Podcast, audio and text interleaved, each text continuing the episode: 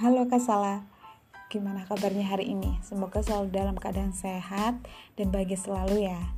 Di podcast kali ini, aku akan membahas tentang perjalanan perasaan hidupku yang akan aku sharing ke kalian. Siapa tahu kita punya titik jurnal yang sama. Oh ya, untuk perkenalan, aku akan panggil kawan-kawan adalah Kasala, yang artinya kawan satu jendela.